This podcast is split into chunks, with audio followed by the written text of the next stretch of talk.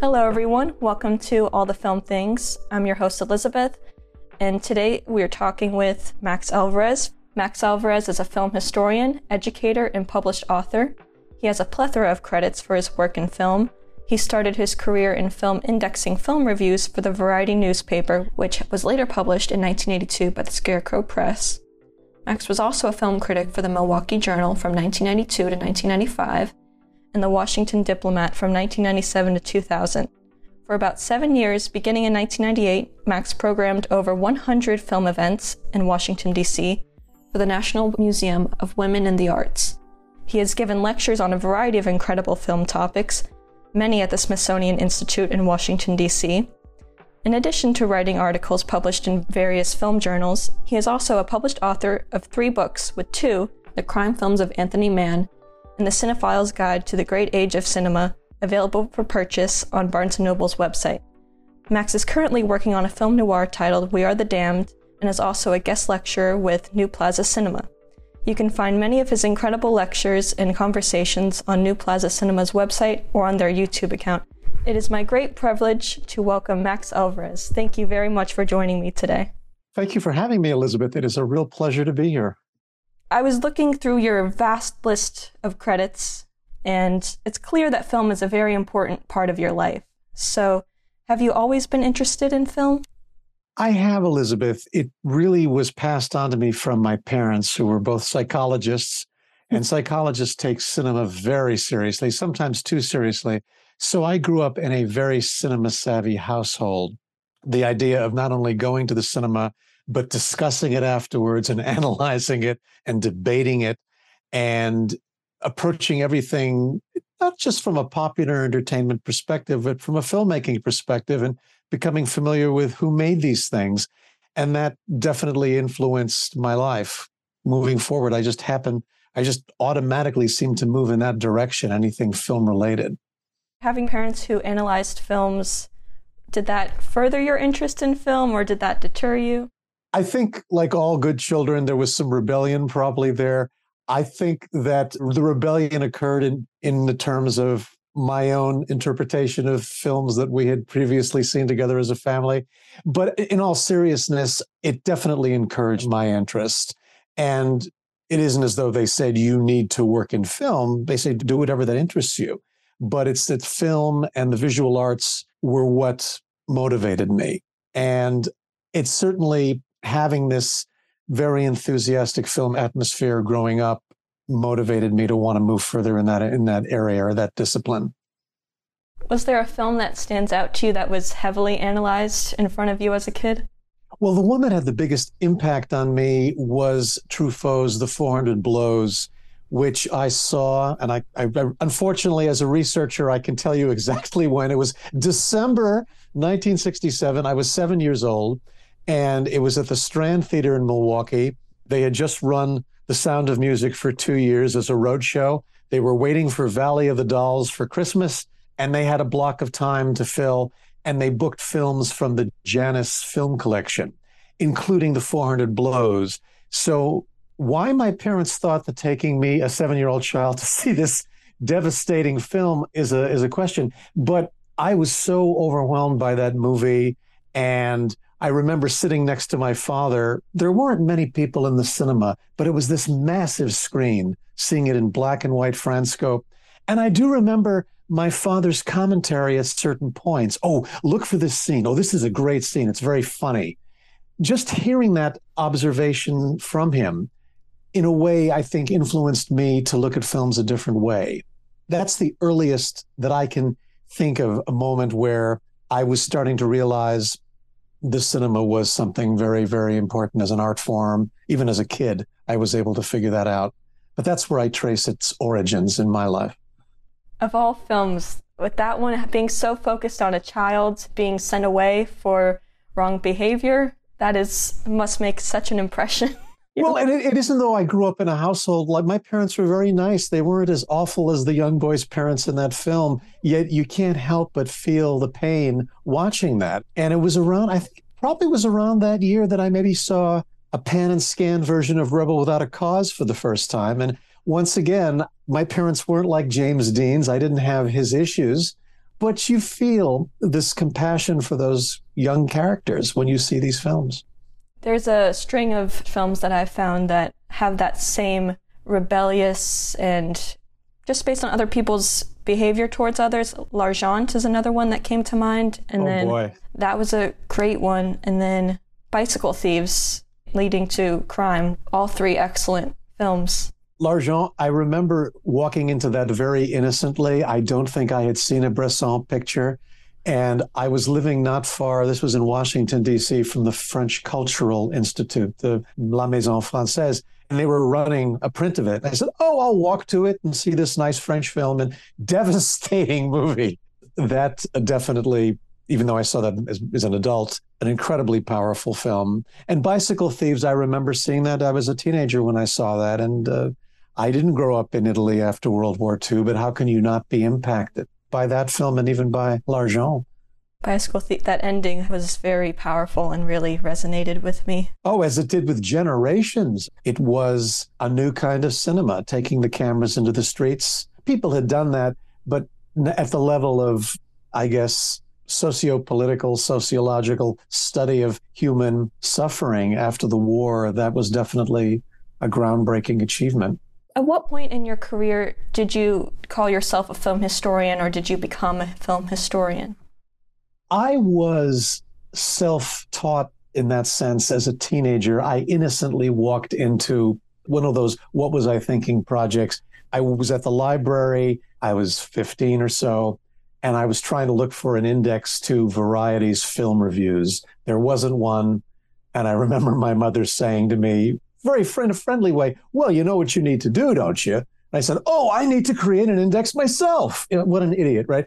So I spent way too much time in the years to come pre-computer going to the library with index cards and uh, pens and going through microfilm and having shoe boxes in alphabetical order and that was my i didn't know i was a film historian but i was studying history you go through 73 years of show business history on microfilm and in battered bound editions of Variety, you're bound to pick up some knowledge. And then my first official job as a film historian was working for the historian D. Richard Baer, uh, who had Hollywood Film Archive at the time. And he hired me to work with him and a few other people on a massive indexing project, going through periodicals, indexing periodicals, some of the indexes were published, trade paper indexing. And that's also where I guess you could say I honed my skills as a historian. And that would have been in my early 20s. So, was that always your goal to become a film historian, or was that just ingrained in you from being a kid? It was ingrained. I think that filmmaking was always something that I felt was a true passion. And I, I sort of touched upon it in the background when time allowed, whether it was filming in 8 millimeter or Super 8 or experimenting with found footage. That was always the real passion. But work as a film historian or studying film history is something that became an addiction. I mean, I, I had to find out everything I could about the past and film history. And the more films I saw, the more I wanted to learn about that past and what led to it. So I didn't, it's funny, I didn't really think of myself as a film historian until when I was doing it for many, many years. I think it became more of a label that I attached to myself once I was at that women's museum job you mentioned, once I started giving talks at the Smithsonian Institution. That's when that uh, moniker seemed to have an impact. What was the most important thing you learned from indexing film reviews? From indexing film reviews, the most important thing I learned. That's a oh, that's that's a that's a tough one. I think the one thing I learned that critics I don't think ever learn is that you can't always go with your initial impression on something. When you see a movie that hasn't been released yet, you're among the first people to see it and comment on it, and you're under tremendous deadlines as variety trade paper critics were, and as I was later on when I became a film critic, you're responding emotionally to something right away. You don't really have time to process it, to think about it, to hang out, do some research. In, in my time, it would have been going to the library, reading some books, maybe revisiting the film again before you write about it. you have a very short window to bang out a review. And sometimes you miss by a mile what the movie was trying to say or the main elements of the film that were truly effective. Sometimes you nail it. And, and there were many reviews that, in my indexing experience, that they got it right the first time. But there were notorious examples where they were totally off on the film's appeal. One of my very favorites is Jean Cocteau's Beauty and the Beast, which everyone needs to see from 1946. The Variety review was about this size. I think that's an exaggeration. It was a paragraph. It said, This is never going to open in the US. No one's going to want to see it. And it's stuff like that that that stuck out with me, where it was always funny encountering those stories because as a critic, it's very easy to get caught up in your deadlines and not see the bigger picture. That was my big takeaway, I think. That's very topical right now because Cannes is happening. People are coming out with film reviews instantly. I mean, Killers of the Flower Moon just debuted at Cannes, and right. there are already reviews out. And you also touched on the importance of rewatching and rediscovering films. I'm very much a rewatcher. Easy Rider took me each time I watch it, I, I love it even more. So I think it's very important to rewatch films. I agree. And it's it's funny though when I look back and realize so many of the films that I reviewed professionally, I didn't see a second time. I'm not proud of that, mind you. But it is important to revisit things. And this is a bizarre example. Please forgive me. This is not a very sophisticated example, but I had the strangest experience recently when I forgot when House of Gucci came out by Ridley Scott in 2021. Uh, my wife and I went to see that, and we're saying, what a ridiculous, stupid disaster this thing is. And then uh, there was a slow uh, evening uh, a few months ago when it was on streaming, and we watched that, and we were riveted. I, I had a completely different reaction. I'm glad I didn't review it. I'm not thinking, you know, it's kind of an interesting picture. The story is well told. This is a crazy example I'm citing, but it's one of the it's one of the stranger examples I can think of where my initial reaction was completely different from when I rewatched something. Oftentimes I find that my initial reaction was fairly close to what I thought in the long in the long run, which I think the House of Gucci example is very unusual. Everyone is so divided on it. People hate it, people love it. So it makes sense to revisit it and have a different opinion on it.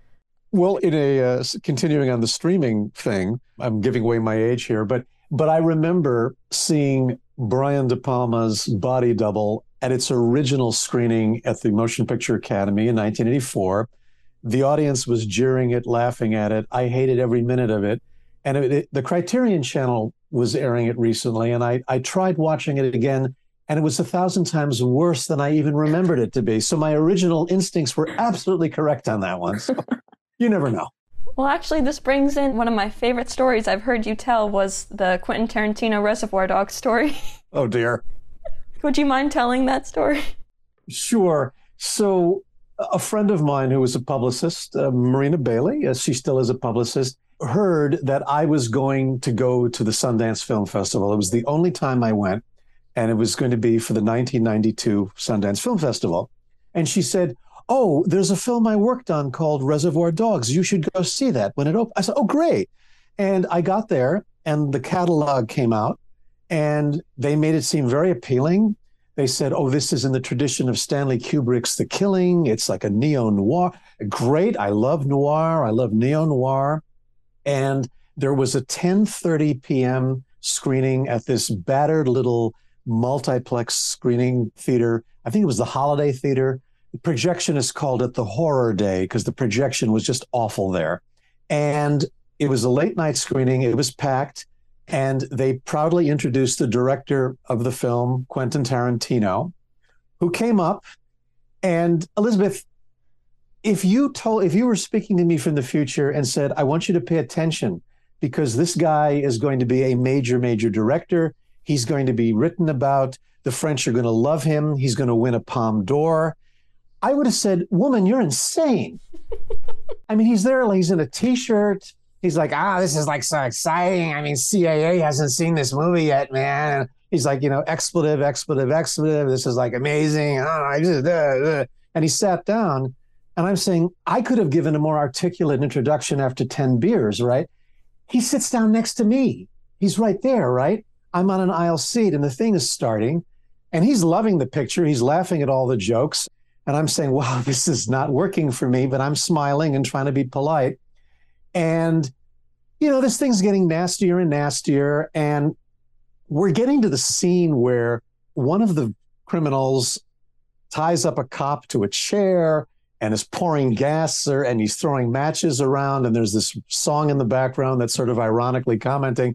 And Tarantino is snickering and slapping his thigh and loving it. And I'm saying, this is a very uncomfortable moment for me right now. I have to leave. And I grabbed my knapsack and my jacket and headed out and left. And I, I don't like doing that, especially if the director's there, you know, but I just couldn't take it. And I ran into a couple of women in the parking lot. It was January, it was snowing, and they had left too at the same moment. We just looked at each other and it's like, WTF, right? And she said, Well, I, I hope he likes his film, you know? And when all the reviews came out, I just couldn't believe it. Uh, you know, so I, that was my, so that was my initial uh, experience with uh, the Tarantino at, at Sundance.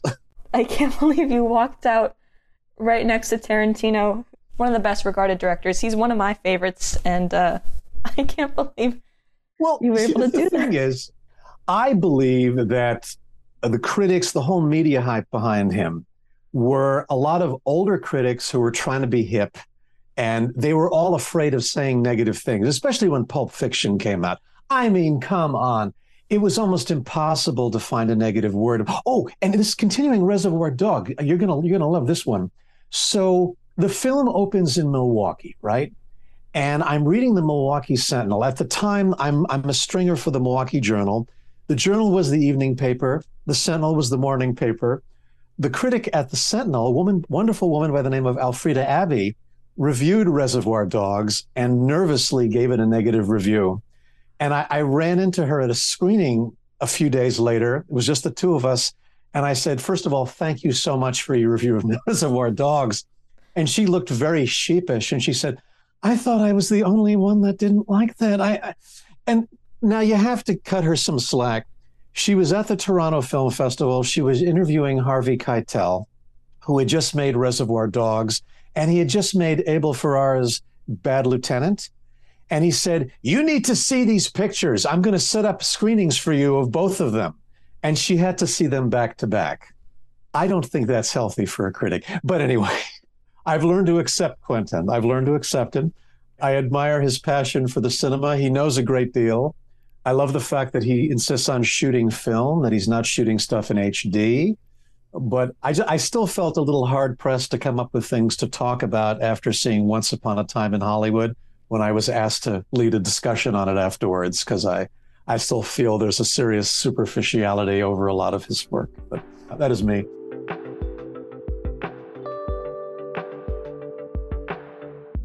Do you remember the first time your work was published? I do, Elizabeth. True story. I was working miserably in a summer job at a CBS affiliate in Milwaukee, Wisconsin, and hated the job. And I had this crazy idea of writing an article about Milwaukee movie theaters, like a, a consumer's guide to what are the better theaters, what theaters have the good projection, the good seating, and so on. And I called a wonderful editor I knew at the Milwaukee Journal, who was also a film professor at the university, Dominique Paul Noth, who was an, a mentor of mine. And I, I, ta- I, ta- I innocently told him on the phone, do you think there might be something here for an article? He said, Max, are you pitching me an article? I said, I guess I am. He said, Well, let's try it. Why don't you write something and we'll see? And I wrote this total atrocity that he miraculously cleaned up but published. And it came out around 1980. And boy, did that get an angry response from the circuits. They were very upset when it came out. How dare you criticize our small shoebox theaters and our bad projection? But I was very naive. And then they had me review some films. I was very young and very green. And that started them using me as a stringer. He was very kindly invited me to come back. And because they were between critics, and I became a second string re- stringer reviewer there. And so that's when I was first seeing stuff published. I was around 20 at the time. I was away from it from for 10 years because I moved to Los Angeles to work in in the entertainment industry for a while. And I remember saying to myself, if I ever get a chance to review films again, I'm going to be a lot more conscientious and professional. And I did get another chance, and I think was much better the second time. When you said you moved to Los Angeles, is this when the shift of new Hollywood was ending and you were like, 80s films, awful, and you had to change it? Yes. Uh, the girlfriend I had at the time, who is now my wife, we both realized we had to make some changes. And neither of us had lived in Los Angeles, and we both wanted to get into the industry. And her background was entertainment marketing, and she continued to work in that field. And yes, I, I felt here's what happened. It, the whole Heaven's Gate thing happened, where it was the the end of the age of the auteur. Uh, the studios were seizing power again. Old Hollywood, the, or the the new old Hollywood was out. The the new new Hollywood was in, and I was saying, okay, I need to think like an executive now, not not as a filmmaker. I need to think like someone who's going to supervise movies, and I'm going to go out to LA and I want to take over a studio and I'm going to bring things back to the way they were in the early 70s. We're going to make director-driven films like The Conversation and Chinatown and and so on and so forth. And I learned, well, it's a little more difficult than that. It's uh, the system had changed so much and had gotten so corporatized that things were moving in a direction that was untenable. But I learned a lot. I learned so much about the administrative side once I started working at some of the entertainment companies. Those films, The Conversation, Chinatown, those wouldn't be made today. Those are not the kind of films you see today. Those don't get enough funding. It's a real shame. It's hard to imagine a studio funding those. Maybe a streaming service, but you know what? Maybe a streaming service three years ago. I don't know if they do it now, but maybe four years ago, perhaps but it's very difficult to imagine those things getting made. And they were getting made because the studios were confused. They were just trying to find younger audiences. They didn't know what was going to work. They were basing the projects on the previous successes of the directors and figured, well, he's a big director. Coppola, he made The Godfather. Let's let him make the conversation. And then they were horrified when they saw how unusual the film was. We had talked about Klute before and how excellent that film is. And I recently watched the 1981 film that Pakula did with Jane Fonda called Roll Over. Roll Over. Oh dear, I yeah, I had to review that when it came out. That, Train wreck. It's just amazing how you can see 70s Pakula in one way, and then 10 years later, it's just 80s. I'm a big Jane Fonda fan. I love her work. I love the Fonda family. I'm fond of the Fondas myself. but that film, it was just, it was clear the 80s have swept in. New Hollywood is over. I don't understand that decline because then the following year, Pakula made Sophie's Choice, which is a respectable piece of filmmaking. But clearly, some of the magic that had taken place in the 70s could not be recaptured. And I can't speak for his case, but in other in other examples of other directors, there was so much self-destructive behavior with directors such as Hal Ashby and Coppola. And I'm glad Scorsese's with us, but he, by his own admission, went through some tough times himself.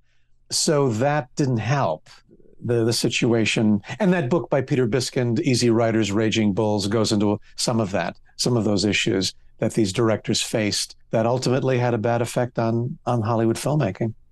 Luckily, De Niro and Raging Bull came to him, and we now have Scorsese with his many, many incredible films. Yes, and I'm curious about the new one. Uh, I haven't read much about it, but I'm looking forward to seeing it even though I'm, I'm going to be shielding my eyes a lot. It sounds pretty tough.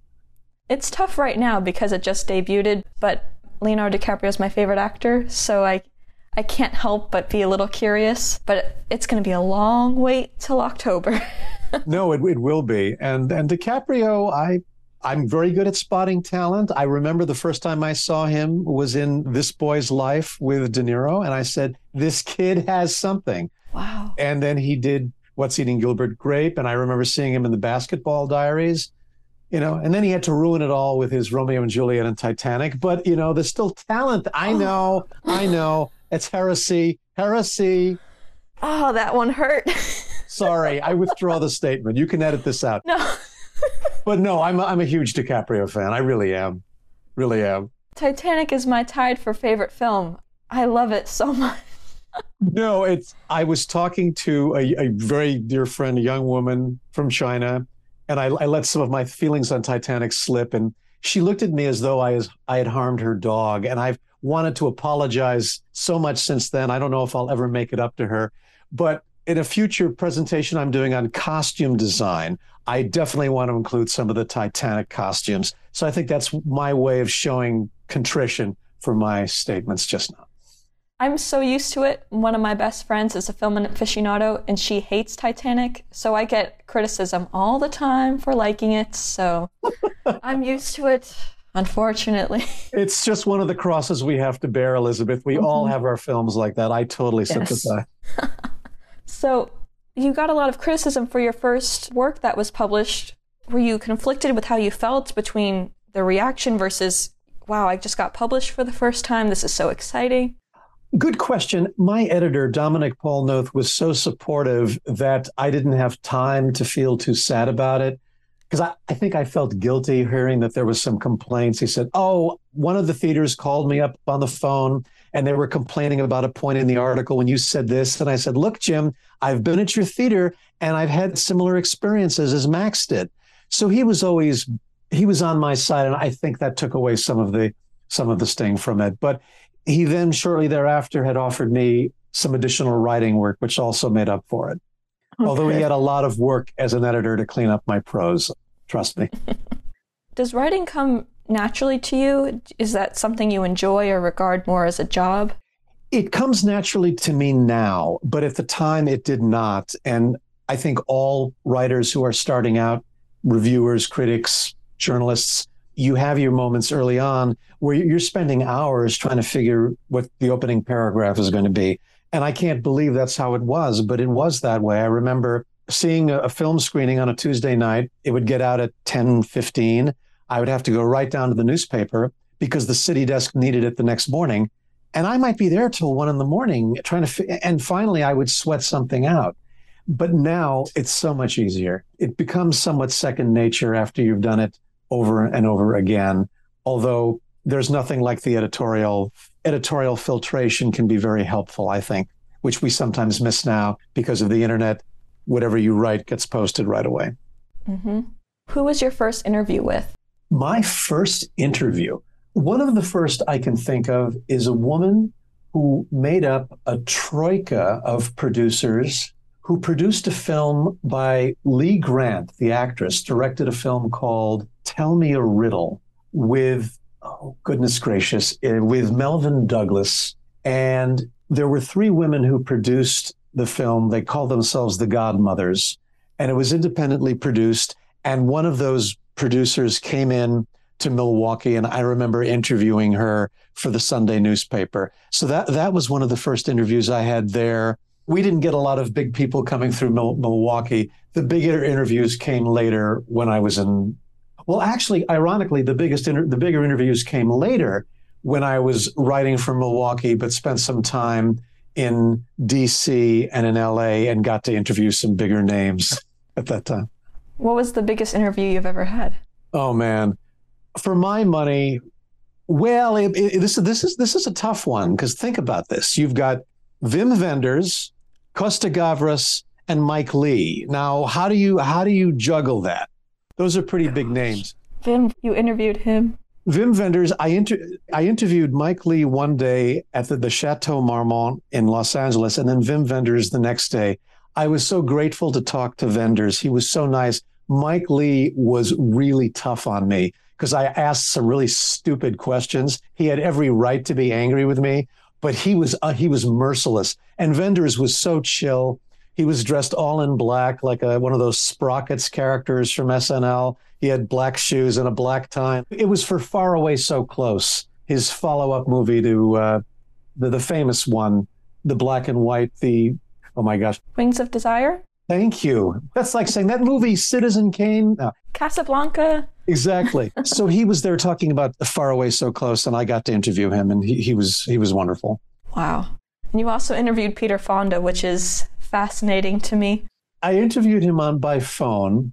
I was out of town. I, I think I was in Boston, and he was available for publicity promoting the Steven Soderbergh film The Limey. and we had a phoner, and he was a riot. He he told some really funny stories about, oh yeah, I remember in the '60s, man, Terence Stamp and I, we went partying one night, man, and yeah, it was it was that kind of an interview, and and I remember asking him about working with Steven Soderbergh. Were you not sure what to expect? Were you not surprised by the results? And he said that what he loved was the fact that all of Steven Soderbergh's films look different. They don't have the same look to them. And he found that really interesting challenge as an actor. But he was also a very entertaining interview. I imagine he's as cool as he seems from Easy Rider. And it sounds like it. I got that impression. And I know other people who've worked with him and they always had very kind things to say. Wow. That is so cool. so, has a filmmaker ever reached out to you about a review that you made about their film? Good question. I'm so fortunate that didn't happen. Whew. I did have a very angry man. Oh, you're, going to, this is another thing you're going to probably hold against me. I hope you don't. I'm the one person in the country who didn't buy into the Robert Rodriguez myth with El Mariachi. Okay. And when, when I reviewed El Mariachi when it came out, the movie that was made for $7,000, please. Okay. I questioned a lot of things. I said, this was not made for $7,000. They had to enlarge it to 35 millimeter. There was another half million dollar cost associated. I mean, I put this in my review because by that time I learned a little more about production. And there was a presumably a Mexican gentleman wrote a very angry letter thinking that I had I was a betrayal and I had insulted the Hispanic filmmaking and that I'm killing the movie's chances at finding an audience and and I felt sorry I'd hurt his feelings but wow yeah. Oh my gosh. I don't think they published that one, but that was the only one I can think of as a whole. Got out of the habit of reading negative feedback because, you know, it, it does affect you. I think there was a blogger somewhere, someone who had seen a presentation I'd given at the Smithsonian, and I could tell he was about to make some digs. And so I just logged out at that point. But you develop sort of a thicker skin as you move on. Who has been your dream interview? Well, I mean, I'd love to interview Scorsese just because of the film knowledge there, the fact that he's seen everything and can just add so much there. So for, for Scorsese, for the film knowledge, I would love to have interviewed Orson Welles for just the cultural and historical knowledge. I know he hated talking about his own movies, but I, I just think there would have been a lot to have uh, learned from him. That would have been fascinating to me. Uh, there's there's a director who's who's with us who's just made what he threatens is his last film, but I hope England's Ken Loach keeps going. I would love to interview him just because of his political history in England and all the films he's made on intense political subjects. And he's a controversial figure, and I would love to interview him. And maybe I'll do that before the end of the year when I'm in London. that would be incredible. That would be. Yeah. I mean, I wish that I could have met Francois Truffaut. I hear he didn't like people who were taller than he was, so he probably wouldn't have liked me. But I would have loved to have met him, and because there's also that knowledge there, that knowledge that he could have shared. That's how I feel about Tarantino. He seems like the ultimate film aficionado that I want to talk with. In all fairness, I've heard he's very apparently very nice, and you know he's been people I've known who've worked with him pretty laid back, and he knows a great deal. And he's been involved in restorations of films and uh, providing exhibition for filmmakers or for unusual films that haven't been seen in a long time. And, you know, we need more voices like that. Back to Scorsese for a moment. You did a presentation, well, a lecture on Scorsese and De Niro, their intense collaboration. Was that something that, because of you being such a fan of his work, was that something that you had been hoping to do, a lecture on his work? That is an excellent question. I'm trying to remember what triggered that project. I don't believe somebody requested it. It may have come out of the fact that I needed to fill a slot during a semester when I was teaching some, continuing education. Say, this is a 10 week course. I only have nine ideas. Wait a minute. How about De Niro and Scorsese? Okay, let's go with that. I believe that's how that, that came from. Shall we say that's it came out of that. And then I've added I've added a little to it over the years as they've made more films together you projected films in the 800 seat Paradise Theater in Milwaukee, Wisconsin. Sorry, go ahead. Which films did you project at this theater that I can't even process the enormity of? You know, it's, the old joke is what I really want to do is direct. Well, my, my, big, being the ultimate nerd, what I really wanted to do was project. I thought it would be so cool to be in one of those booths threading a 35. It's called crazy. Who thinks this way? So when I heard that this neighborhood theater of volunteers was looking for projectionists, I said, "Oh, sure, I'd love to learn how." Oh my God. So that was very humbling. I think I, I projected 30, 40 films. A lot of these were classic films from the 30s. I mean, for example, just because I rewatched it the other day, Charles Laughton's Night of the Hunter with Robert Mitchum, one of the all-time greats. We I ran that at the Paradise. I ran I've never liked this movie, but Gone with the Wind is a legend. I rem- we I didn't run all 13 reels. There was another projectionist. We we took turns on that one.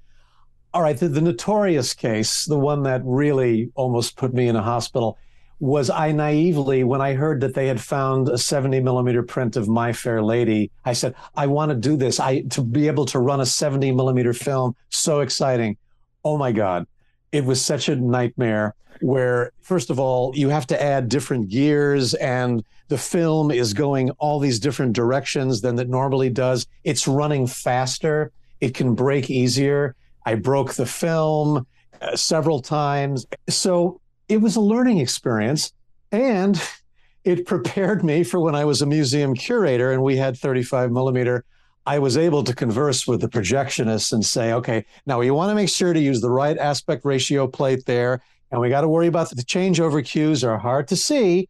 And this next reel has to be cleaned up a bit because there are some scratches. And I'd work on that. The sprockets, it trained me. learned a lot from that job. I learned a lot. And it was exciting. When it went well, it was pretty exciting. I think my favorite was running Stanley Donen's Funny Face with Audrey Hepburn because it was a brand new 35 print and it was clean and the cues were perfect and it was all there. Wow. I've never seen an 800 seat theater, but I imagine it doesn't get sold out often. And the sound and the visual is just incredible. It's true. And what's weird is the mono soundtracks, the old mono sound systems in some of those theaters were so outstanding, they actually felt like surround sound. I remember in Milwaukee at the Performing Arts Center, there was a period when they were running some 35 prints in the 70s and they were showing a, uh, an Astaire Rogers musical, and the sound was unbelievable. And I remember they were they once showed Cabaret by Bob Fosse, and at one point, I thought there were people talking behind me, but it was the soundtrack, and it was not a stereo print. But the sound in the old days, even for mono, the, the way they regulated it was extraordinary. That's the kind of theater I want to see Apocalypse Now in. Yes, I. It is. Uh, you'll never be the same again. It's a little overwhelming in, in that process. My friends and I joked, it was part of our 70s film class.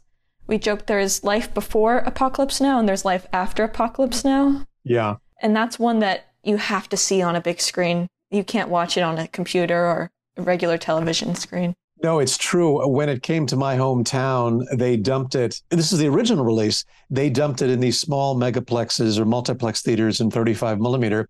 And I said, I am not going to see it this way. And I waited a year. Everybody else had seen it. I wasn't the cool guy because I didn't see it. And they finally, for a limited time, one theater brought a 70 print.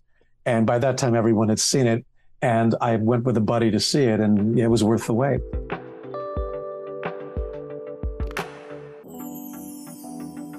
How has your taste in film shifted or evolved over time? Great question. I would say that I have become more focused on American or Hollywood made films from the 30s, the 40s, and the 50s. I always loved them. I always watched them. But I would say over the last 25 years, I have really been focusing on more films from those decades. Even though I thought I was an authority, I realized I knew nothing. So my, my taste hasn't changed as much, except perhaps my taste for darker themed films has backed off a bit as a in my 20s and 30s i loved really dark gritty edgy stuff and now i tend to want to steer away from some of that i think the more filmmaking i do the more i can see through what other people do in their work i was hoping it would be more humbling for me and i wouldn't be just so judgmental but now I can say, oh, come on. You just set the camera there and they're just walking in and out of the shot. You just photographing somebody walking across a park. I could have done that. in some ways, I'm a little more critical of uh, of artsy movie making than I have been. What are some film milestones throughout your life that really made an impression on you? So you you have the, the 400 blows, which I saw at seven. The following year, I mean, I, I don't think I, I was not even eight yet. Uh, I saw 2001: A Space Odyssey by Kubrick. So that was a milestone by every stretch of the imagination. And I think living through the the 70s, uh, the, that new Hollywood era, we didn't call it that necessarily, but observing the work by Robert Altman and Scorsese and Kubrick and others of that time, those were milestones because you you saw that the cinema was evolving, that it was achieving something that it hadn't achieved before, and to live through that was was very very exciting. Those are a couple of things that stand out just from in my personal experience. What'd you think of McCabe and Mrs. Miller? When I first saw it, I didn't understand it, but I remember finding it visually stunning, even as a kid and just wishing I could have understood what they were saying because of the, the garbled soundtrack was notorious. But I remember going to see it at that theater that I later projected films at with my mom because it was R rated. I needed my mom to take me. And there was an older woman who was the manager. And she said, I do not think this is an appropriate film for you to take your son to. There are things in this film that are just not right.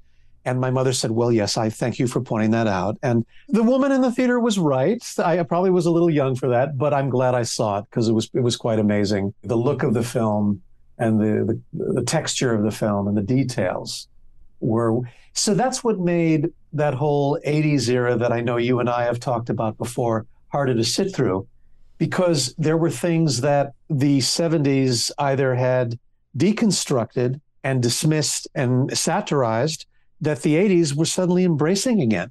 Certain approaches to storytelling, certain themes, uh, identifying with forces that we already identified as not being positive forces in our lives or our society. There are a lot of big differences between 70s and 80s films, but one that I've found is that music complements the work of films in the 70s. and 80s, the movie goes to fit the music. You see that with, I know you don't like this film and the series, but Rocky but Rocky Four. See, I, I, know, I know. I'm sorry. I'm sorry. That's when I knew it was over. When I saw Rocky at the Paradise, I said, "It's over. The '70s is over. It's going to change now." Please continue. Rocky Four. It's very much at times like a music video. And mm. after watching films from the 70s and New Hollywood, I think I have a different impression on it. I am a fan of Rocky. It's ingrained in me. My dad loves it. We watch it whenever it's on TV. The thing with Rocky and what other movies did in the 80s, although Rocky was 76, it was building on what other filmmakers like Scorsese had done. And I felt, at least movies in the 80s, they missed the point. As you said, they were just throwing the music in there to fit the, or whatever it was, whatever order that you described was absolutely accurate. Did you say fitting the movie to the music or vice versa? The, movie is fitting to the music, whereas the music in 70s films, like the brilliant soundtrack of McCabe and Mrs. Miller, complements right. the visual and the actual film of, of that I lost my train of thought, but no, but you're absolutely right. And the idea of using source music, which became huge. But when Scorsese did it in Mean Streets and when Bogdanovich did it in The Last Picture Show, and, you know, with George Lucas and American Graffiti, the, the music was appropriate and, and was not just there for the sake of being there. Whereas later, I just got the impression they were just trying to get something to fit. Yes and the happy endings are a necessity for 80s films, whereas yes. 70s films, it just plays out how it should be and how life is. It's true. Uh, we were so, we were just getting so used to seeing these downbeat endings that when the happy endings came along, it, it really seemed corny, I think. Because there are times when it just doesn't make sense to have an upbeat ending in a narrative, and sometimes it does. But that was another a great shift that was evident. You mentioned source music. First one that did it, Easy Rider. Yeah, that's right. That's right. Yeah, that was so that was 69. So that was that was mm-hmm. uh, right, right on the eve of the last picture show and Scorsese's work. Yeah, launching the new Hollywood movement along with The Graduate, Bonnie and Clyde, Midnight Cowboy. Mm-hmm. I think those were the few that are often listed as. Launching. Yeah, no, it, it's true that that was a big, big shift in the late '60s. There was a very entertaining book you're probably familiar with it, Pictures at a Revolution, which came out a couple of years ago, in which you would love, oh God, you love this book. It deals with 1967, the five films that were nominated for Best Picture. There is The Graduate, In the Heat of the Night, there's Bonnie and Clyde, In Cold Blood, and then there's Dr. Dolittle, this catastrophe of a musical. And they go through this incredible shift that's taking place that year in Hollywood. And it's the eve of this new Hollywood that's going to be taking over for a few years. So, Pictures at a Revolution, very much worth reading. I'm going to have to find that. That oh. sounds oh. interesting. Even the, the Easy Rider to Raging Bull book that you mentioned, that's another one I got to find. Oh yeah, no, those are those are must reads and very very engrossing. Now, now, granted, they mostly are focusing on West Coast filmmakers. They don't talk about some of the filmmakers in the East Coast area who were a little more stable than those in Los Angeles in the late 60s, early 70s, but it's still very much worth reading. I know you're a Hitchcock fan, and you told me that Notorious is his best film. I was surprised by this since most people in the film community regard Vertigo as the best Hitchcock film. So, why do you think Notorious is his best film? I think it works on so many levels where the chemistry between the two stars is extraordinary. The narrative, they had something like a year to prepare the movie and to, he had all this preparation time to really work with Ben Hecht on the script and shape the narrative. And the word journey is so overused, I know, but the journey the characters take is so beautifully presented. And in a way, those two characters, the Cary Grant character and the Ingrid Bergman character, are among the most fully developed of Hitchcock's characters. Because as much as I enjoy his works, the characters can sometimes be very thinly drawn and a little superficial, not very fully developed in Notorious, you really are feeling the suffering she's going through. And you're getting a sense as to why he's treating her so badly because he's in love with her and he's trying to extricate himself from the situation. And that makes the whole thing a lot more painful. And then there's the whole political intrigue. And the Claude Rains character is also a very fascinating villain where he's pathetic and he's menacing at the same time. The relationship between him and his mother is very twisted and disturbing it just works as a film noir, as a romance, as a political parable. Vertigo, I always loved, but it's it's an unusual one. It's, it's a problem picture in many ways for some people, but definitely ranks with one of Hitchcock's finest achievements as well. Do you remember the first Hitchcock film you watched? The Birds.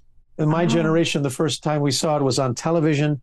It was at a San Francisco hotel room. I was with my brother. Our parents were out, and I was just terrified. And then I started going to see. I do remember seeing as a kid, we went to a Jerry Lewis movie and they actually ran the trailer for The Birds. It was a reissue or something, but there was Hitchcock hosting. And I'm saying, who is this strange looking man? And that was my first exposure to Hitchcock. And the first Hitchcock I actually saw in its original release was his second to last film, Frenzy, R rated. And I forced my father to take me and he didn't want to because he was a very sensitive man and this was about a serial rapist. He said, You shouldn't be seeing this. There are terrible things. And I said, I have to see it, Dad, please. And uh, I was, of course, hiding under my seat. I was so freaked out by the movie, but that was my first Hitchcock on the big screen.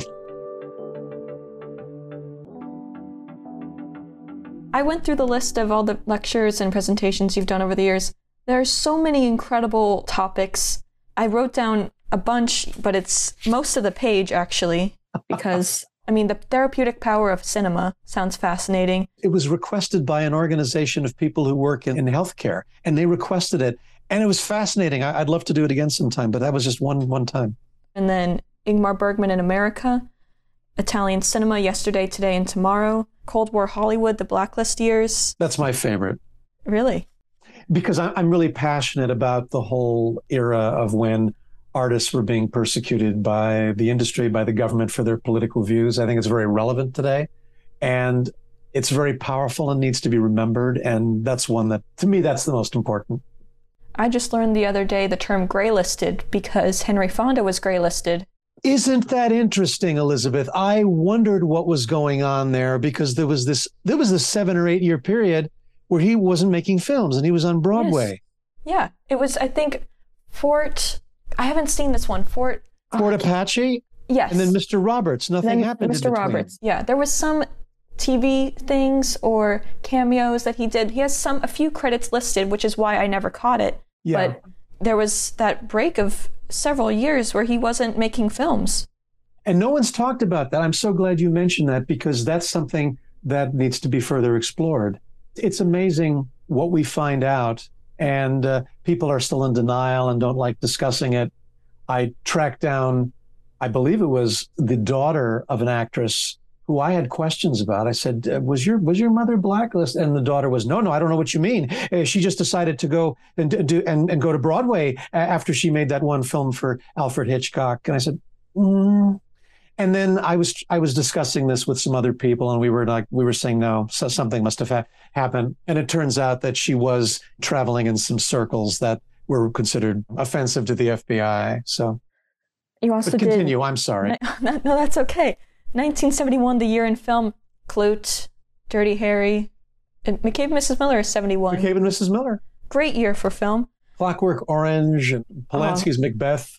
And Paul Newman and Joanne Woodward, first couple of the screen.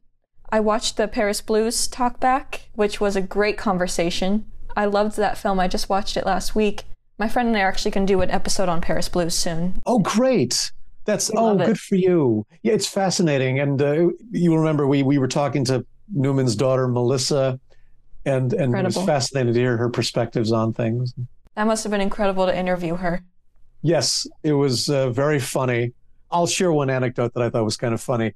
When I was doing my presentation, I discussed uh, the Newman and Woodward made a slapstick comedy together called Rally Round the Flag Boys. Leo McCarey directed it, late 50s. Everybody hates it. It was it was not well received. I watched it at the height of the COVID thing. My defenses must have been down because I was laughing a lot during this thing. And I shared that with Melissa Newman, and she was horrified. And I said, Well, it's kind of subversive in a way. And she said, Yeah, if you watch it backwards. anyway, that was my Melissa Newman story. She was a riot. She seemed very nice. She had great comments on the film and talking about um, Sidney Poitier, and someone else, oh, Louis Armstrong. She's a jazz singer herself. Is she really? And she just performs in her community. She doesn't travel. There are people who think she's good enough to travel all over, but she prefers to just do it locally. That's that, so that was very cool. You also did a talk back on Casablanca, mm-hmm. which you describe Bogart as loyal to no one. And I think that's a great way to describe a very common character trait for his roles. In Key Largo, he says, I fight no one's battles but my own. Yeah. And in To Have and Have Not, he plays by his own rules, which tends to bother supporting characters. And his allegiance is to no one. He's not afraid of authority figures, and he doesn't give them power over him. So your quote about that, it just brought back this little analysis that I made of him. That's so interesting. Because in a way he has to be dragged kicking and screaming to be a human being in a lot of his films. He under great duress finally ends up doing the right thing but he doesn't want to in the beginning. The classic bogart character you see in so many of his great films. He's his own person loyal to no one and uh, i just love that comment that you made. Oh on, thank uh, you and thank you for embellishing i love your observations as well are you still discovering more films or do you get to a point where you feel like you've seen almost everything I am discovering them all the time. And uh, there's so many things I'm seeing for the first time that are finally being made available after not being available for centuries, it seems. And sometimes they turn up on YouTube, sometimes a specialized DVD label or Blu ray label will offer them. So I'm constantly discovering new things. And and it's sad in a way because historians depend on what's available. And so many times critics and academics are basing their theories on cinema on what's available. And it could be that there were other wonderful films the same year that are equally good, if not better, that just were never never made available. They they have been buried in vaults, or they've been tied up in litigation, or maybe they got lost in some way. So the, the discovery never ends. It's always exciting, as a matter of fact, to discover a new film or an old new film. Yeah, when you discover a whole different era, it's like starting over in a way, and you just find all these new films to enjoy and analyze. Yeah, and it's shocking, Elizabeth, what's out there that you don't know about. And I, and I have, forgive me for not remembering this, but uh, the specifics. But I, there was one DVD company that put out some rare independent movies from 1934, and there was one film that was 20 years ahead of its time in terms of editing. Its whole technique was nothing what we were seeing in Hollywood that year. And no one knows it. And it's things like that that that are out there waiting to be discovered. And that's what makes it exciting, you know? You seem to have taken an interest in Anthony Mann by not only writing a book about him, but also curating an exhibit at the Museum of the Moving Image in Astoria, New York. How did you become a fan of his work? And do you remember the first film that you saw of his? the first film I saw of his, once again, I'm seven years old, and there's a theater in Milwaukee. It's a second run theater that either is showing double features of commercial movies, the second run, or they're they're slotting in some sort of naughty adult movies, or they're booking classics, and you never know what they're going to show. And at one point, they booked an Anthony Mann film from 1958 called God's Little Acre, which was considered scandalous when it came out. And of course, my parents took me to see that when I was seven or eight years old. I was too young to know what was going on. It's lust in the deep south and you know, uh, Aldo Ray and Tina Louise are necking in the marshes. And I didn't care about that. I was more amused by Buddy Hackett's comedy relief and the black and white images. I remember the black and white images very, very vividly. So that was the first Anthony Mann. And then I remember his last film when it was shown on network television, A Dandy in Aspic, watching that with my brother.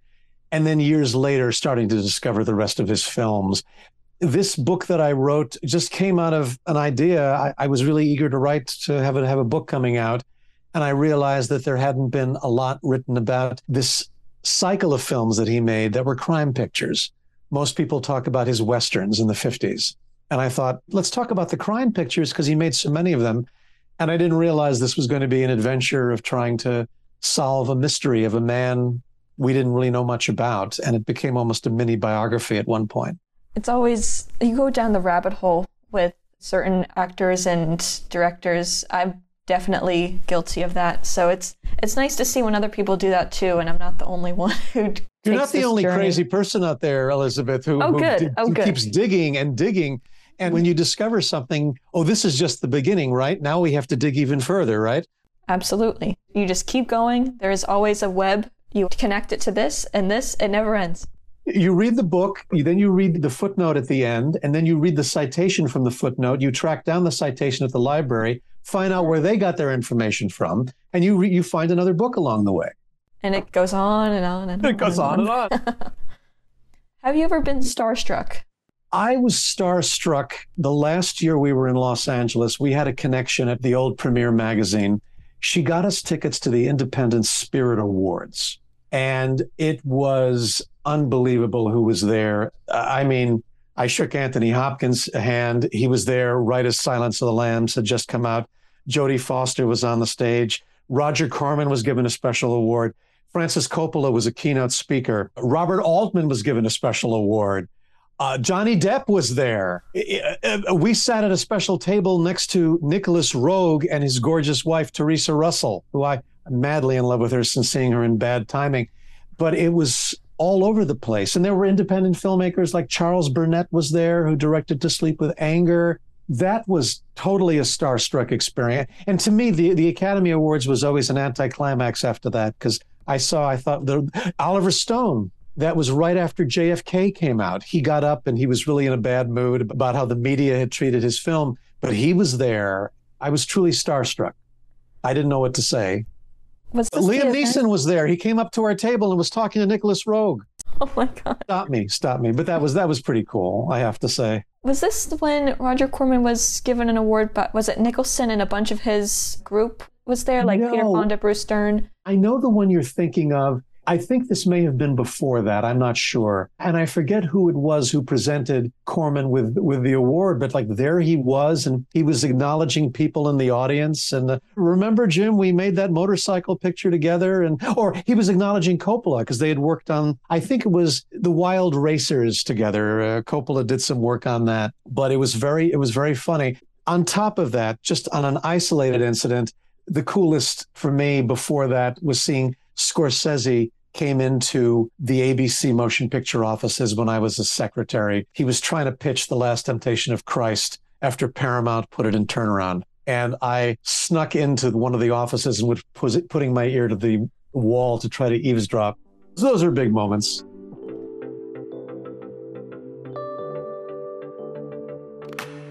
Many film aficionados have this extensive DVD collection.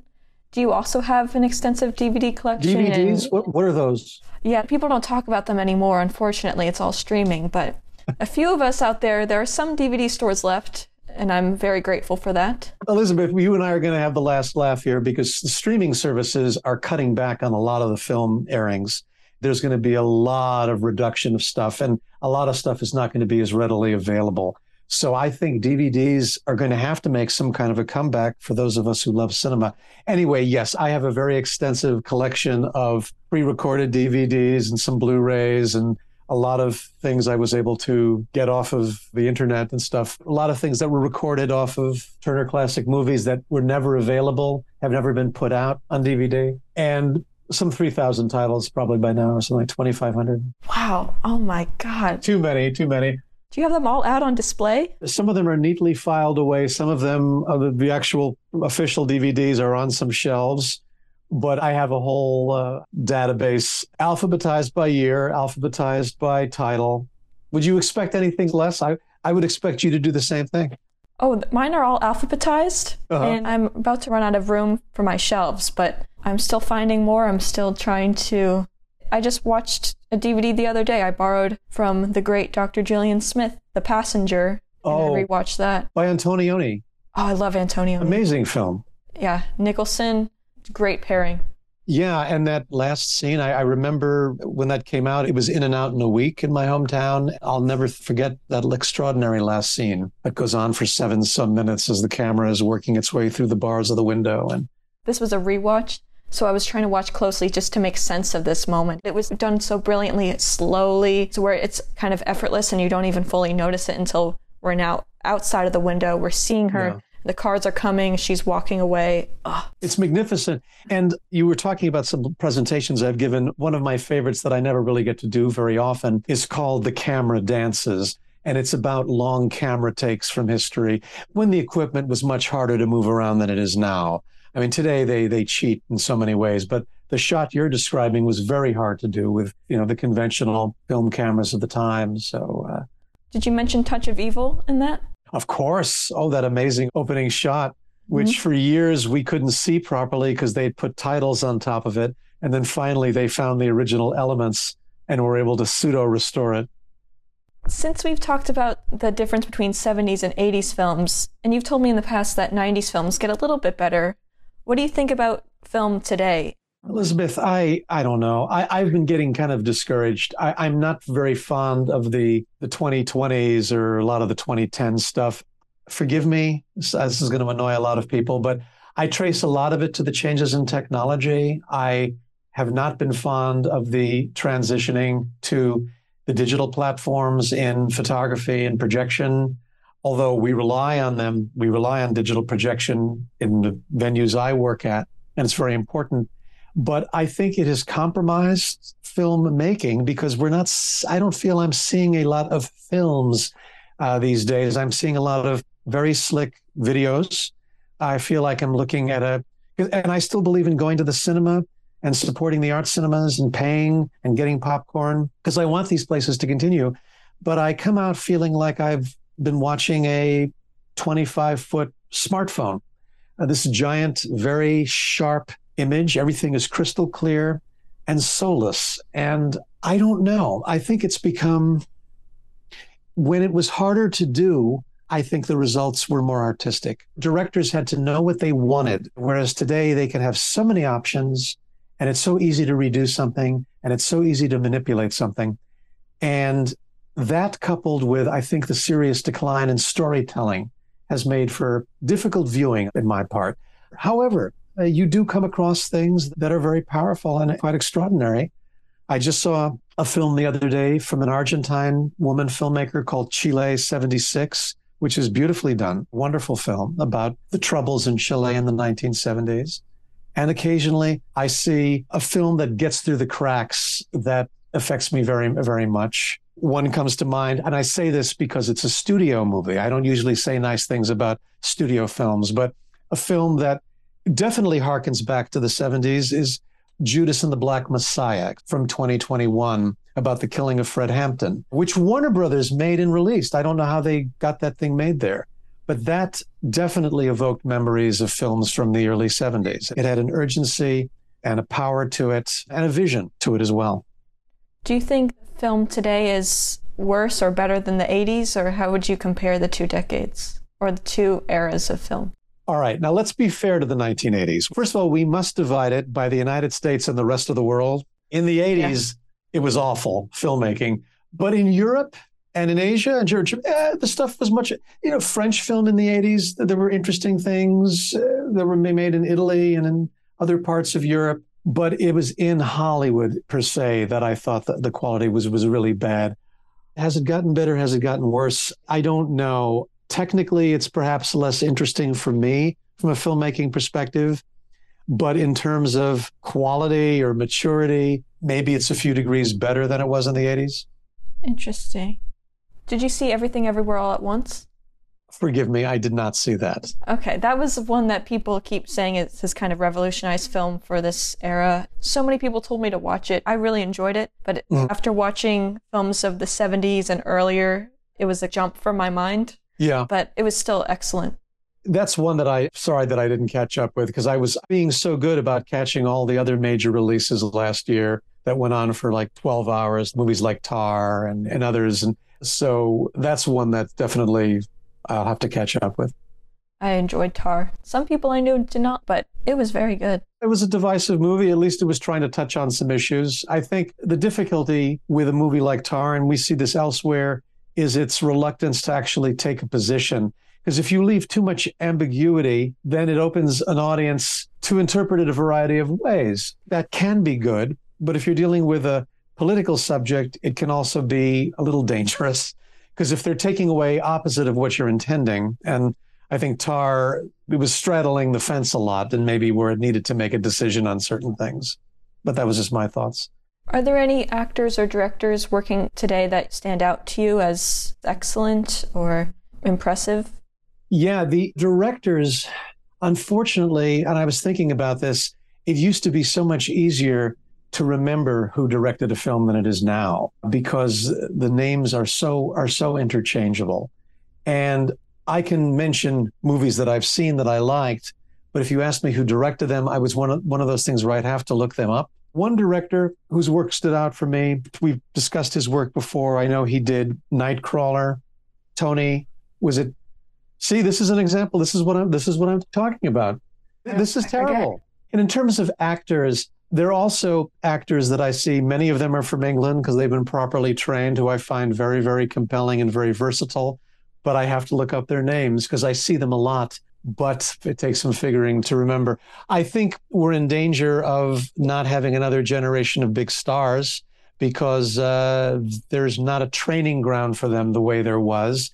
There used to be the, the television series, which are being cut back or not as prevalent as they were you, of course, didn't have the studios training people, but the Brits are still training new generations. So we're seeing more and more British talent springing up. This has been an ongoing discussion I've had with fellow aficionados that are my age, and we've been talking about Robert Pattinson. He's the only one who is a bankable star who has done great films with franchises and blockbuster. I mean, Tenet was excellent, but he's also done incredible indie films like Good Time.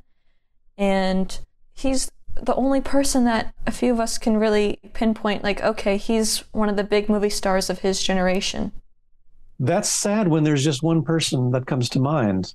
I mean, there's a few, but that's more of a certain answer. Right. he's one of my favorites. I've been a fan since Harry Potter. There was someone actually that just spoke out about movie stars aren't trained as well as they used to be, and that's why there's not so many anymore. I mean, the movie stars people look to as maybe the Marvel superheroes, but there's this debate on if they are really movie stars or if they're just yeah. the superheroes. Or are they just part of a computer? Okay, so for example, he was in the lighthouse, and I, I saw that. He's kind of getting started, and he is mostly affiliated with some of these bigger titles. When you mentioned that people were stating that the actors are not trained the way they were, that is a problem with a lot of the mumbling and bad elocution that we often see, especially in the streaming series. I don't know where that came from because we weren't seeing that in the in the 2000s as much.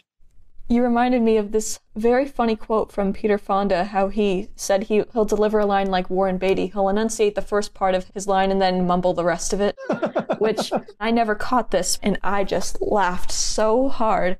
But yeah, there's a lot of mumbling. You have to really turn up your volume. A lot of people love subtitles now. Yeah. So it's it's completely different. Well, it, once when I first got to New York, I was speaking to an older audience at a, a hospital that sometimes brought in speakers for special events about movies. And uh, there was a woman, she was almost embarrassed to ask. She was an older woman, and she said, Why do I have trouble understanding actors today? I said, Madam, I, it's not your hearing, okay? It's not just you. We're all having issues with a lot of the actors today. And it's for some of the reasons that you and I have just talked about right now. What annoys me, and I think this is where I just find myself looking at stuff from earlier decades, is you can see a cheesy movie from 1958 or even 1962 and you understand everything they're saying it can be it can be a horror movie or a gangster picture it can be a beach party movie and you can hear everything they're saying without it being effective sounding. And it's a it's a shame that these skills are not being passed on because it's it's going to catch up with the industry at some point. Do you see directors the same way as actors? Like directors who focus more on superhero films, and there are directors who focus more on film as an art. And I was wondering if you see that a similar way as the whole movie star actor debate. Well, the word art is so rarely applied to cinema in this country and in our culture. Everything is associated with the marketplace and turning a profit, even the so called indie scene, that I don't think it's treated enough as an art form seriously. I think there are directors who want to make more personal statements and have personal projects that mean a great deal to them that are not openly commercial in nature. They may be more intimate in narrative, dealing more with people facing personal obstacles instead of meteorological threats from the universe as a superhero might. So there are definitely the smaller pictures that the A list directors today who are working on these franchise movies you mentioned would like to make. But in terms of art, it's one of those things I know it when I see it. And I see it all the time in European cinema and an international cinema where historically film has been seen as an extension of music and the visual arts. It's it is an art form that you partially subsidize, you encourage with cultural subsidies, and it's understood these may not make a lot of money, but it's for the sake of creating art that many films were made. It doesn't work that way here, uh, uh, which is one reason why directors with very serious artistic objectives aren't very prolific here. They have difficulty. They can just make a few films during their careers because they're running around looking for money. Whereas in Europe, in the old days, you could have a career even if most of your films were not successful because you were heralded as an important artist as well. That's a roundabout way of, I don't even know if I answered the question, I, and I apologize if I went on a tangent, but Oh, that's okay. I had trouble wording the question because there's just this kind of divide, and I know Scorsese has talked about film versus movies and actors, movie stars, and superhero films especially, and that seems to be why there's such a move to television mm-hmm. because of these superhero right. films and these blockbusters that films that were more independent aren't really getting made or they're being put in as television shows. So it's true. And even even before the whole streaming thing became a threat to the industry, the drama was the one category of, of movie making that was facing extinction in Hollywood. One of the most depressing annual articles I always found was the Los Angeles Times calendar section article on movies coming out this year. It was always in the January issue. This is what we have to look forward to and you'd go through saying, "Oh my word." And the drama category was always very, very brief from the studios. And usually most of the dramas were French films or international movies or independent movies that had been just acquired for release. They weren't coming from major companies. So that's going to catch up with the industry. And, and yes, as a result, people turn to television or cable or the streaming services to make the kinds of projects they couldn't get made at the studios that the studios should be making. And also people should be supporting as well. I can argue that as well. Audiences need to be more proactive. It's more popular for films to be watched through streaming. And how do you see the future of theaters? Do you think ah. there's concern or hope? I have to be optimistic. Uh, it My problem, Elizabeth, is that no one in this world with power ever calls me ahead of time to ask me my opinion when they're about to do something that's really stupid. And I wish years ago, 10 years ago, some of these independent arty distributors said, you know, Max, we have this great idea. We're going to make our movies available on demand the same day we release them to theaters. What do you think? I would have said, that's a really bad idea because you're going to be cannibalizing your business. You're going to be discouraging people from going to the cinema but they didn't call me. So that has really impacted specialized releases. I do think there's a demand for the cinema.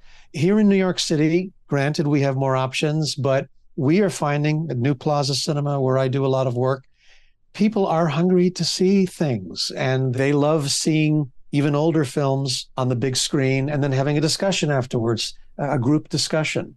I think you can only watch so much television after a while. You do want to experience it. I think there's a need for cinemas, but we have to fight for it. Uh, we've got to support them and uh, fight for their survival. But there's a need for it. I don't think that they're obsolete or unnecessary. In fact, this is a circular narrative in a sense. I argue that cinemas are what created stars because actors who were really popular on television, on a cable, didn't become superstars until they started making films. I mean, Tom Hanks was on TV, Denzel Washington was on TV, Eddie Murphy was on TV. When they started making films, it was the theaters that made them stars, even though the audiences were much smaller. So that's one reason alone that the Holly Hollywood should be doing a little bit more to stay on top of the exhibition scene. It's the best way to see a film. It's really the best atmosphere, the best visual, the best sound. There's nothing like it. There's nothing like it. And I urge everyone who's listening see the serious movies in the theater. Save the trivial, silly, escapist stuff for the living room because the serious stuff, you can watch it, you can talk about it afterwards, you can go for a drink or dinner, and then you leave it behind. You don't have to have it in your living room if it's a really serious movie. But the serious films are the ones that need to be supported and should be seen on the big screen.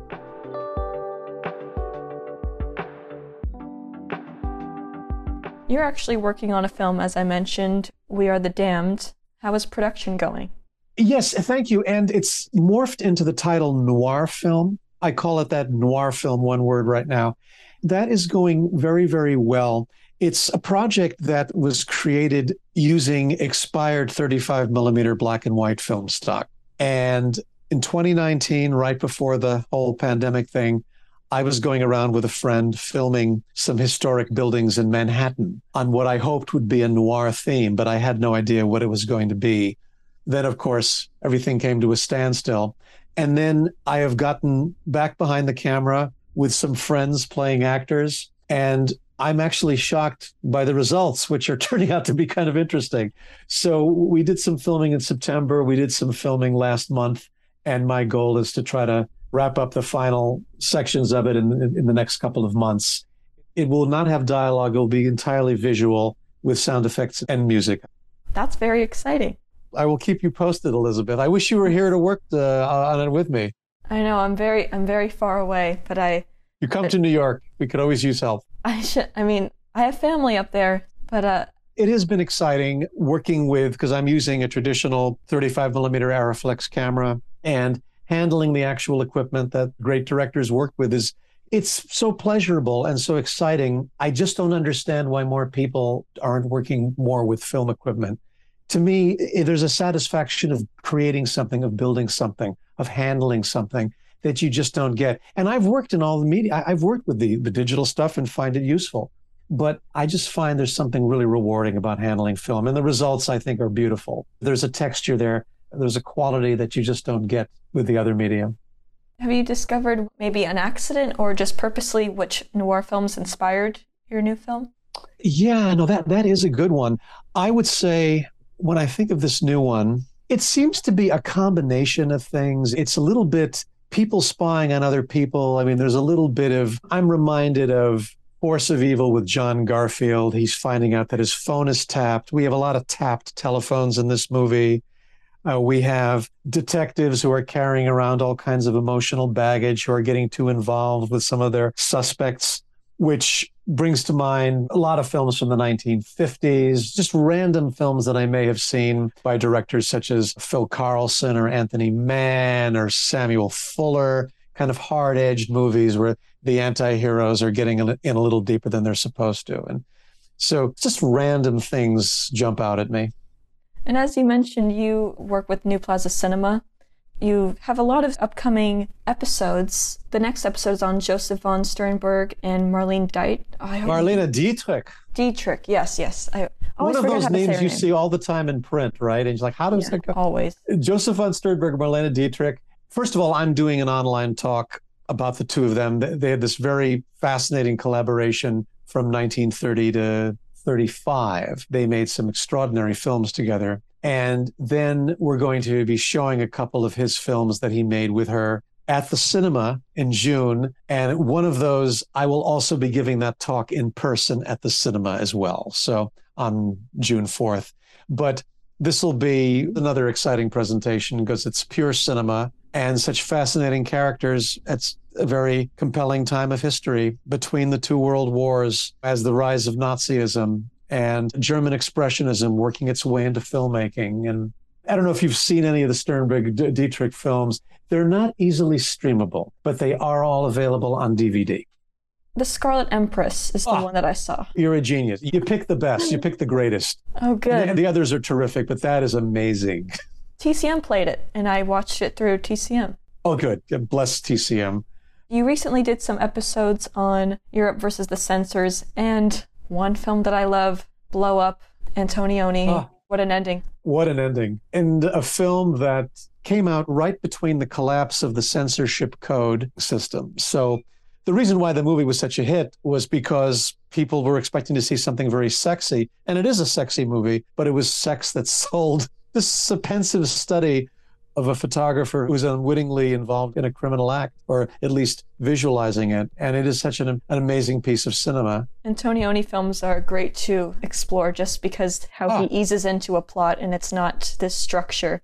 No. You go into a film, you watch, you're just patient and you learn. And oh, he's very original with his film. He's original and he doesn't mind annoying the audiences because he, he really loves annoying us by suddenly going in a whole other direction and you, are saying, well, wait a minute, but what about the main story point? No, no, I'm not interested in that right now. Yes. And a lot of people get very angry watching an Antonioni film, but it's pure cinema. I have the opposite. I just enjoy it completely. I went through L'Avventura, L'Eclisse, La Notte, yeah. The Passenger, as I mentioned, all excellent. Because I remember seeing L'Avventura, it was on public television as a kid, and I was furious because here uh, th- these people are going to an island. A young woman disappears. They look for her and they say, ah, let's go back and they never discuss her again. And I was so offended by that.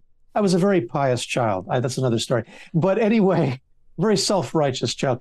And then in Blow Up, of course, uh, they go off the beaten path there. And L'Eclisse, oh my God, people were outraged when that came out because the movie goes on seven minutes after it ends.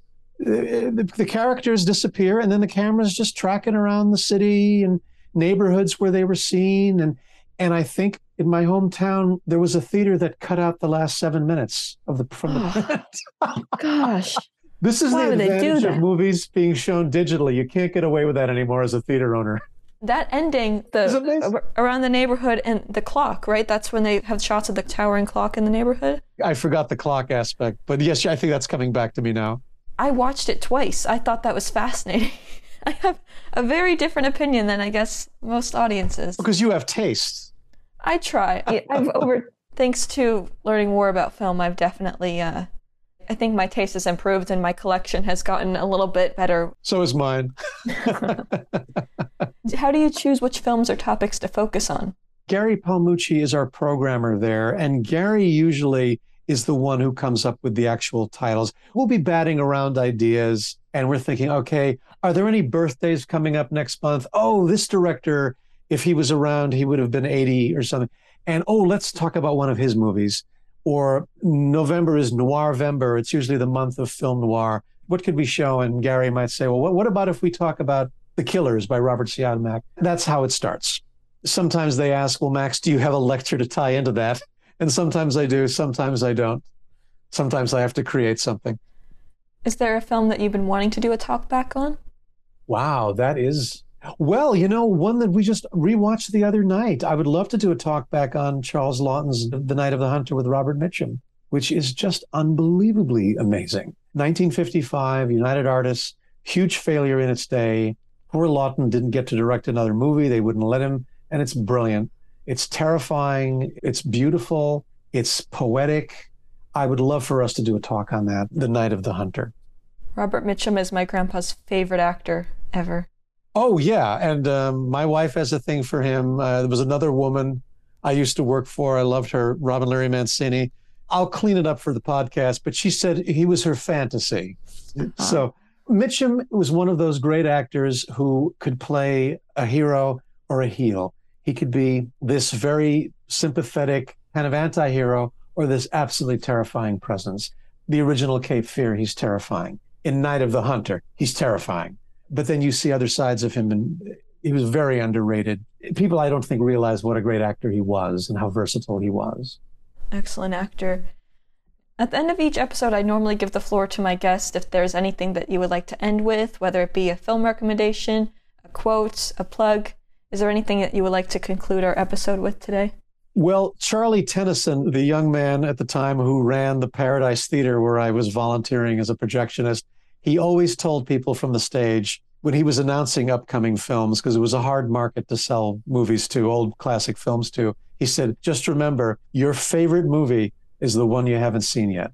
Keep your mind open and always explore and be curious and never be satisfied with what you've seen. And if if a movie is paying homage to another movie or referencing another movie, see that other movie because they do that all the time today. And, and, directors are often quite open about movies that inspired them, but see the movies that inspired them. I think you'll find it very enriching. And down the rabbit hole you go. and down the rabbit hole you go. Exactly. Thank you so much for joining me today. You're my first major guest. I was so excited for this, and I really enjoyed this conversation.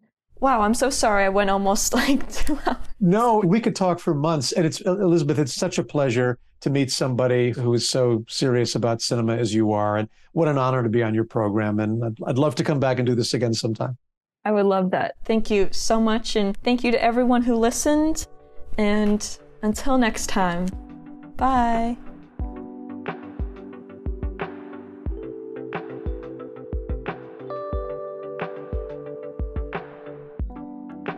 Go to newplazacinema.com to check out Max's past talkbacks and upcoming virtual events. Special thanks to Max Alvarez, Jackie Wathen, Shannon McCrossan, Connor Overbay, Christina Morgan, Caitlin Fitzpatrick, Max McBride, Cole Echevarria, and Catherine Jakeway. This episode was recorded on May 22, 2023.